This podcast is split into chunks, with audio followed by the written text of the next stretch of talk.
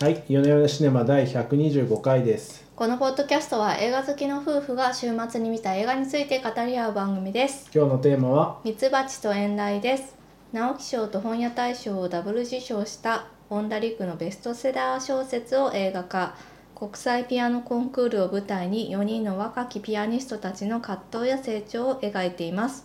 松岡真優松坂桃李松続きです松ね。松続きでねちょっとなこ頭が混乱しちゃうんです すいません松松岡真由松坂桃李森崎ウィンナが出演監督は愚行録の石川圭、もう一人ぐらい松がいたらさらに面白かったんですけどね。そうで。すねうん、惜しかったですね。惜しかったですかね、うん、いやーはいそういうわけでね、あー久々の日本映画ということいで、ね、やーでもなんか爽やかでいいですね僕もこういう小説とか書きたいなと思いましたあーなんかね女陸さんって確かにねあの万人が読んで心地いいって感じの小説ですうよねきっとんねまあそうですね、そうなんでしょうね、まあ、原作は読んで原ない作で読んすでないんですしけど本田私陸たちさんの小説をもう読んだことないんですあがそうですか実はほでもなんかいいですねこのこの爽やかな青春ものでかつ何ですかね甘すぎないうほううん漫画風にこうドッカンドッカンみたいな感じで甘すぎない感じうもんすごくいいなと思いましたね雰囲気もあってうんうんでかつこう登場人物のこう個性が分かれる感じは、まあ、ある意味漫画的じゃないですかうん天才少年がいてこうんう苦労人のうん結構漫画的だなとはそう思そいうまそうしたそけうどこうキャラクターがねこねう、うんバトル開始みたいな感じ天が才たちの世界みたいなそうそうそううそうそうそうそうですねああそでうそうもなんでしょうねバトルっていうほどのバトルじゃないんですよねなんかあの蹴落としてまで確かあの、うんうんうん中国人の女の子みたいなのが出てくるんですけどそ彼の女もいいですよはねすごいそのライバル視をして上昇志る向んだけどそうそうだけどこのなんかメインキャラクターになってる4人に関しては相手を蹴落としてやろうとかそういうのは特になくて確かにお互いリスペクトしてるんですよねそう割かともしれない、ねだからなんかむしろな何君っていうんだっけあの天才少年がやってきてミツバチのねはいはいはいはいジンくんでしたっけジン君だね、はいそうそうそうジン君によってそのかつての天才少女だった、えー主人公の全部覚えてないね なんだっけエイデンさんエイデン・アヤエエイイデデンン・アヤさんはいはいはいエイデン・アヤはエいイデン・アヤさんがねあの自分のね音を取り戻していくみたいなそうですねところとかもね、見出された、はい、はいあー選ばれし者みたいなまあよくある感じではよくあるよくあるねよくある感じではあるんですけどそうそうそういろいろこう相互に作用してあうんの結果的にそれぞれのあの音楽をあのうんステージの上で表現していくっていう物語になっておりますそのうでですね、はいそうなんですよそういうわけでよかったんじゃないですかねそうですねいやしかしピアニストっていうのもなんかなかなか厳しい世界だなと思いましたねうん今回そのピアノコンクールを奏でる楽曲を実際に演奏するピアニストに関してもですねあの本物のピアニストの方たちをうん起用しているんですけれども、でそれぞれ私クラシックに疎いものでですねウィキペディアで同経歴を見たらみんななんかすごいなと思って5歳とか6歳で海外に留学をしみた いななんとかあのなんとかフィルハーモニーと共演とかなんかそんな感じの経歴でねまさにあのエーデン・アヤさんのようなねもう10代とかでもうんうオーケストラバックに演奏するみたいなことをやってたわけですよねだから。みみんなすごいなーって思ってましたいやーなんか一芸を突き詰めるっていうのはすごいですねあのうん最後にエイデンさんが言ったプロプロッコヒエフプロッ コた。プロコ。プロコヒエフ合ってプロコるフィープロコフィーユうん。みたいな人のあの曲とかもうちょっと人間技じゃないですよね難しいですよね。あれから練習して死ぬまでに弾ける気がしないですねうん。うん1000ミリぐらいだと弾けると思う頑張ればうんうんうんうん。やっぱりね、そういうのはね、うんちょっと。ああいう華々しい曲ってのは難しいですよね。難しいですね、うんこのすごいですよねこういうコナミクラシックさっぱりわからないんでコナミな感想であれなんですけど、うんピアニストってすごいなっていうのが、まずは思ったことですね。うん、はいまあなんか作中にも出てきますけどこうピアニストになること以外の選択肢を全て捨ててピアノ用とずっと向き合わないとピアニストになれないわけですよね。まあアスリートと同じですねあそこまで行あくとそね。うそうアスリートもはやと同じですあねーちょっとでも我々あの「駅ピアノ」っていう番組をそうです結ね。構「駅ピアノ」「空港ピアノ」とかの番組を愛してるんですけど、うんうんうんあそこにこうピアニストを目指していたんだけれども結局結構あの音楽院で、うんえー、と同級生がねショパン国際コンクールで受賞してうんうんみたいな、それを彼の演奏を聞いて僕はピアノをやめることにして今は銀行員みたいな人が出てくるんですけどそういう人がいっぱいいてこそなんごく一部のねこうダイヤモンドみたいな人たちだけがピアニストになっていくんだろうなと思いましてうん、いやでも何言ってんだって感じなんですけでも逆どいにやすごい世界だよって思いました。逆に思うのはそういうこう、コンペティションまうあんスポーツもそうなんですけど、うんうんコンペティションに戦うっていうのから、まあ、まあそういう世界もあるが、うん本来的にはもうちょっとこう音楽なりスポーツなりを日常的に楽しむってのはやっぱいいんじゃないかと思うので、あーそうそうエキピアノの番組に出てくるそのなんですかねあの 味わい深さっていうのはそういうところにある気がしうん、まあすよね。りますよね。あの人生と共にあるみたいな。そうそうそうあの人生をねやり直したいと思ってロサンゼルスに出てきたおうんおじいちゃんとかが弾くピアノとかで出所してきてここでピアノを弾いているとかうんホームレスなんだけどピアノを弾いてるみたいな人とか結構出てくんですよ。人生あの味わいがあるんですよねあの番組はうんねそうそうそういいですよ。だだかかららどんな人にも音楽の窓は開かれてそいるうそうそうそういうやつそうそういうやつ末永く楽しむのがいいんじゃないかなってベースで思いますけどね、はい思いますそれは思います。なんかそう僕はあの音楽ものとしては「セッション」っていう映画ああよくまあ対比されるところですよね嫌いなんですけどきっとねはい、は いはいあれもう本当コンペにかける鬼みたいな感じじゃないです かはいそうですね今回はその結構その主主人公のまああのエイデンさんとかが割と音楽の喜び自体を取り戻していくみたいなうんうんうん話、子供の頃のその原体験、うんうんお母さんとのねは見いて楽しかったみたいなところを取り戻してうんいくみたいなのがすごく良かったですね僕的にうもんストーリー展開としてうんうんも。うんうんうんうんなんかあの辺のこう過去からの過去を過去の、まあ、ある意味トラウマの出来事とかなんか原風景とかの差し込まれ方もうまいですよね。うんそうですね万人に分かりやすいエンターテインメントになっていると若干ひ思いまし たねなな大丈夫ですか若干 こう若干上からで若した干上からな感じがありますけそど大丈夫ですかうですねいやー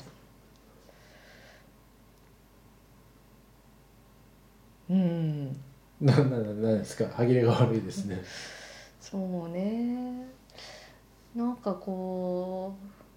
うあの馬とか雨とかね馬こうはいはい出てきますねちょっとトリッキーなところとかもまあ多少あったんですけど、はいはいはい基本的にはあの全編とても分かりやすいうん、誰が見ても分かりやすいエンターテインメントになっていて、うん良かったなと思いましたなんかこう奥歯に物が挟まってないですか大丈夫ですか大丈夫ですよ大丈夫ですかはいうんなんか気に入ったところとかもしくはこうここはちょっとって思ったところとかちょっと教えていただけますか気に入ったところね私あのこのえーと仁君を演じた鈴鹿なんていうんだっけ王子君っていううーんはいうんうん、この人まあ新人俳優さんなんですけどなんかこの子のすごいなと思っていかにもこういう天才肌みたいな表情がいいですよねぼやっとしててもやっとしてて、うんすごいあの純粋さを感じそうでする、ねはい表情してよくこういう人見つけてきたなって思いまして 世間知らず感が世間に染まっていない感がうんうんもうそうありますそう、よねなんかそう彼が彼がジンを演じるのでものすごく説得力があったなっていうふうに思いまして、とてもうんいい俳優さんだったなというふうに思いましたね。うんうんうんうんそうですねあとうーんやっぱりでも俳優さんみんな良かったですね。へい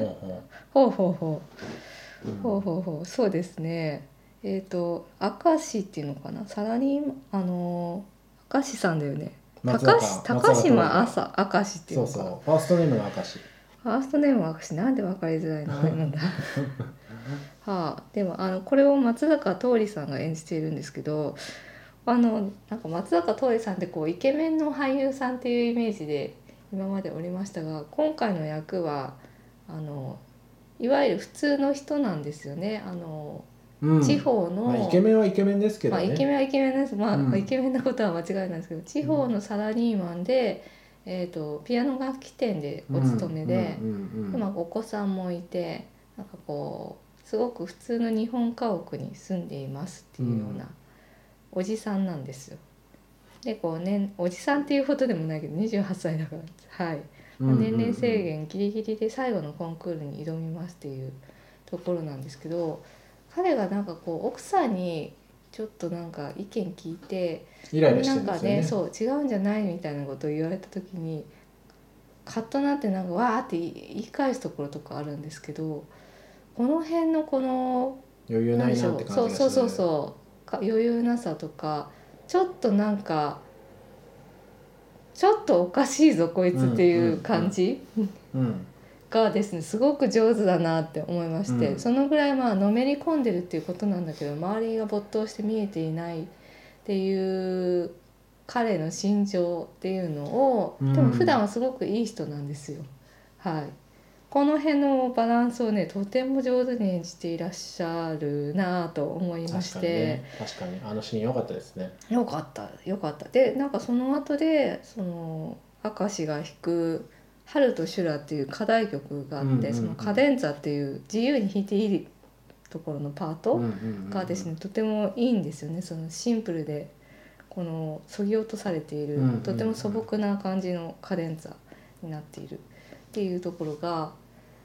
こうつながっていてうんうんこの辺もとても良かったうんうんと思いました。以上的でにす。はあのウスターウスターウスターあさみあーウスターさんにはいウスターあさみがあんななんで嫁急にあの嫁ソらーしスいの話をし始めたのかちょっ いとやいやな嫁らしいウス嫁タらーしいやる嫁らしい嫁をやっているっていうのが割とはい割と衝撃というか衝撃というか驚きましたねああそうですか、うんもうサブカラアイドルとしてサーブカルアイドルみたいなとこあるじゃないですかはいはいちょっと悪女的なところと、はいはいそうまでさすねかあんなね塩らしい感じの素晴らしい感塩らしい感じの昭和の嫁みたいなじ感じそうですねもううんあれ斬新ですねあのあのあの配役斬新だったなとうー思んうんなるほ思いどましたねはいいました、ありましたねうん、松岡茉優さんいいじゃないですか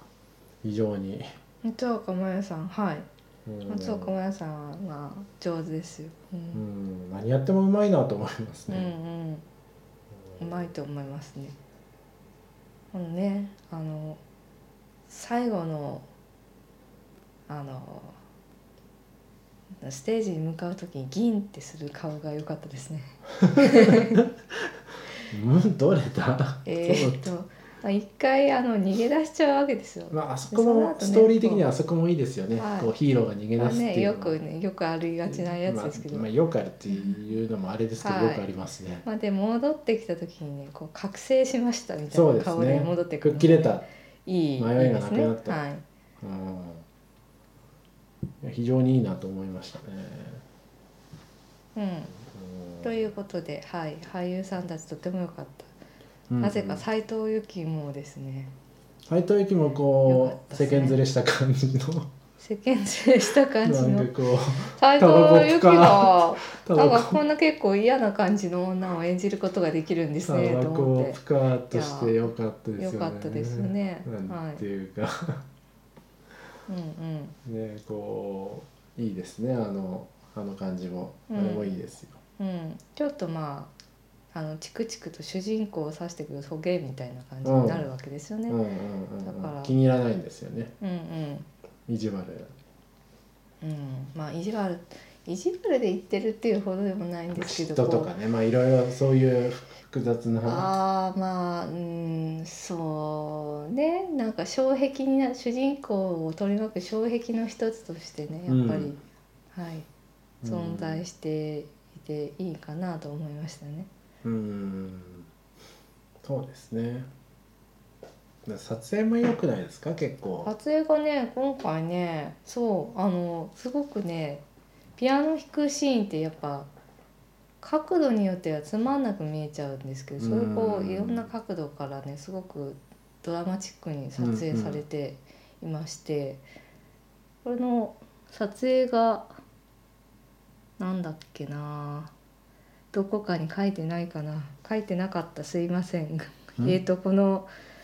石川慶監督っていう方がですねなんだかあうんの、うんポーランドに留学をしていたというちょっと異色の経歴を持ってらっしゃる方でございましてでそこで出会った なんそうですねピエトル・ニエミシニエミスキさんピオトル・ニエミスキさんっていう、はい、撮影監督さんを今回も起用していてうーんえーとちょっとやっぱり日本のね撮影とは異なる趣がある、うーん綺麗なそうですね、はい、そ撮影なうんでですすよねね。へえポーランド人の方なんだへえしかしね映画を学びに行くのにポーランドに行くっていうのがまた変わってんなって思いましたね。へえポーランド国立映画大学結構まはああアメリカに行く人は多いんですけどねそうですね、はいなんかポーランド映画がとっても好きだったんですかねへああかもしれないですねえロマン・ポランスキーやぐらいしか浮かばないですねケシュロフスキーなあもう一回言ってください、はクシシュトフ・ケシュロフスキーい、クシシトクシシトクキシロフスケシあロ僕フもスキ言ーえなかったクシシトキシストフクロリコロールの人ですよねそうそうそうははい。言えないですね。これが言えないとポーランドに入れないですね、それ。いそうですね、うん、なぜですね。はいへえ、そうか、そんな、そんな、そんなところで映画を学んできたんだ。へえ。なんかね。この人結構変わった人なんですよね東工大だったのかな最初へえ、面白い経あ歴と違でっすね。たかも東北東北だったかなちょっと待ってねうーんえーっと。ねなんか東北大学物理学科その経歴からは考えられないほどすごいストレートな作品ですよね、これね。そうですねうん、すごいこううーん変わった前衛作品みたいなのが出てきそうなあうのプロフィーんルですけどすごいストレートであうんの青春ものでへうんえそうなんだうん意外ですね変わってますよねうん物理学を学んだ後で映画監督を志してポーランドの国立大学に留い学やーいいじゃないですか謎だなそういう謎キャリア好きですねそういうのはいいやーというわけでうんうんなんか気になった点とかありますか逆にこの辺はちょっとみたいなこの辺はちょっとうんうんうん気になった点としてはそんなことあるかいなみたいなのが結構ありましたけど例えなんばかコンクールなのにあのオーケストラの人たちあがちょっと意地悪してくる感じなんかあの指揮者がですね指揮者があのコンクールだからといって合わせる必要はありませんみたいなことを言って合わせてこないんですけどそんなことないだろうって思いましまたあむしろそのねまああれコもンテスタントを引き立てしなきゃいけないのにさみたいなまああれも漫画の登場人物みたいな まあ そうですそうそうそううそれはちょっとって思いました出てくるんですよああいうねちょっとちょっと難敵みたいなのがはいうんまあそうですねまあまあ劇っぽいですねあの辺はうんなるほどねういやーしかしあれですねこういう映画見るとやっぱピアノをやってみたくなりますね。乗ってみたくなりましたうねんうんうちも今ピアノを買おうかどうかで悩んでいるわけですようね、んねねえただなんか今ねそのコロナでえそうおそうち需要が高まっているということでピアノが結構売り切れていましう手て、に入らないですね。もう私たちが欲しいなと思って私たちというか私がね欲しいと思っていたやつが あの売り切れていて買えなくてそうですね。来年の3月まで入荷しないですみたいなことを言われうてんまあでも家で弾きね引き引き出す人多いんでしょうねうこ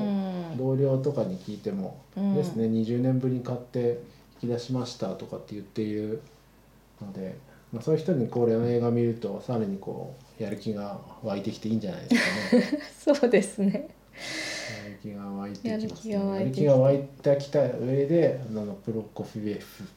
とかうん弾けないなっていうオチになるかもしれないですが、うんでも諦めちゃいけないですよ、まあでもそれはそうですうね、んうんもうピアノっていうのはでも本当に何年もね練習してっていう感じのものですからね、まあちょっとずつまあ一生付き合っていきましょうっていう感じでそうそうそういいんじゃない駅かピなアノのおじさんたちと一緒ですよそうですねはい少しずつはい成長していければいいんですようんまあ下手でもね別にねいいんですよ素人だ からピアニストじゃなくたっていいんでえええいやそう本当にそう思いますそようそう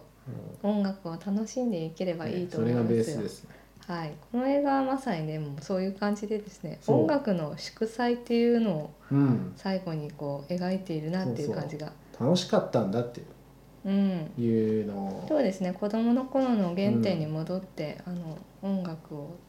再度楽しむっていううん主人公が、はい、そうですでねしたしねそうですねそうですね他の面々も、はい、うんなんかねそれぞれのね自分の音楽を奏でることができたよっていうそうちですゃんねと終わり方になっていましたのでよかっ確たかんにじゃないですかなんね。か完璧を求めるのではなくて自分の音っていうのをなそれぞれを鳴らしていくっていうあそうですねそうです感じでね。うん自分らしく、うんうんうんいいんじゃないですかねそれいやいいいいいい映画ですねこれうんうん。まあそういう意味でちょっとセッションに比べるとパンチが足りないっていうとこ ろはもちろんあるんですけどセセッション私大好きなんですよねセッションについては意見が割れてますねセッショ我が家ではンはいセッション最後のねシーンとかめちゃくち車ゃにいひいかでれす。るとこですかそう車にひかれるところも大好 き。ねあそこね衝撃を受けたねうんそうかーって思って、なんかねいやこんなこんなこれそうデビュー作でこれかーっていうのに衝撃を受けましたね本質的にあの映画が好きじゃないのはやっぱり音楽が楽しいっていう要素がねすごい薄いんですよねただただ戦いになってるんですよねあそこだとそうねなんですよねでこちらはちゃんとその楽しさを見出す、まあ、さっきも同じ話しちゃいましたがっていうところが僕的にはすごい良かったと思っているので、まあセッションもぜひあの見ていただいてちょっと比べてみると、まあ、感想人それぞれですのでいいんじゃないかなと思います。うんはいそうですねはいい、や石川圭監督これからも期待しちてょおっりとま楽すしみですね、はいあの謎経歴を聞くとさらに そっけり楽しみになってきましたそうですねやっぱりなんかこの作品に関しては分かりやすさを重視しようっていうう意図がすごい見えて、うんうん脚本とかも多分すごくその辺を意識されて説明台詞が多い印象もあったんですけど、まあ、頭の方はね、まあ、小説をこう2時間に詰め込もうとしてるのはあるんじゃないですかであーまあっていうのもね。まあありますよねそうですね、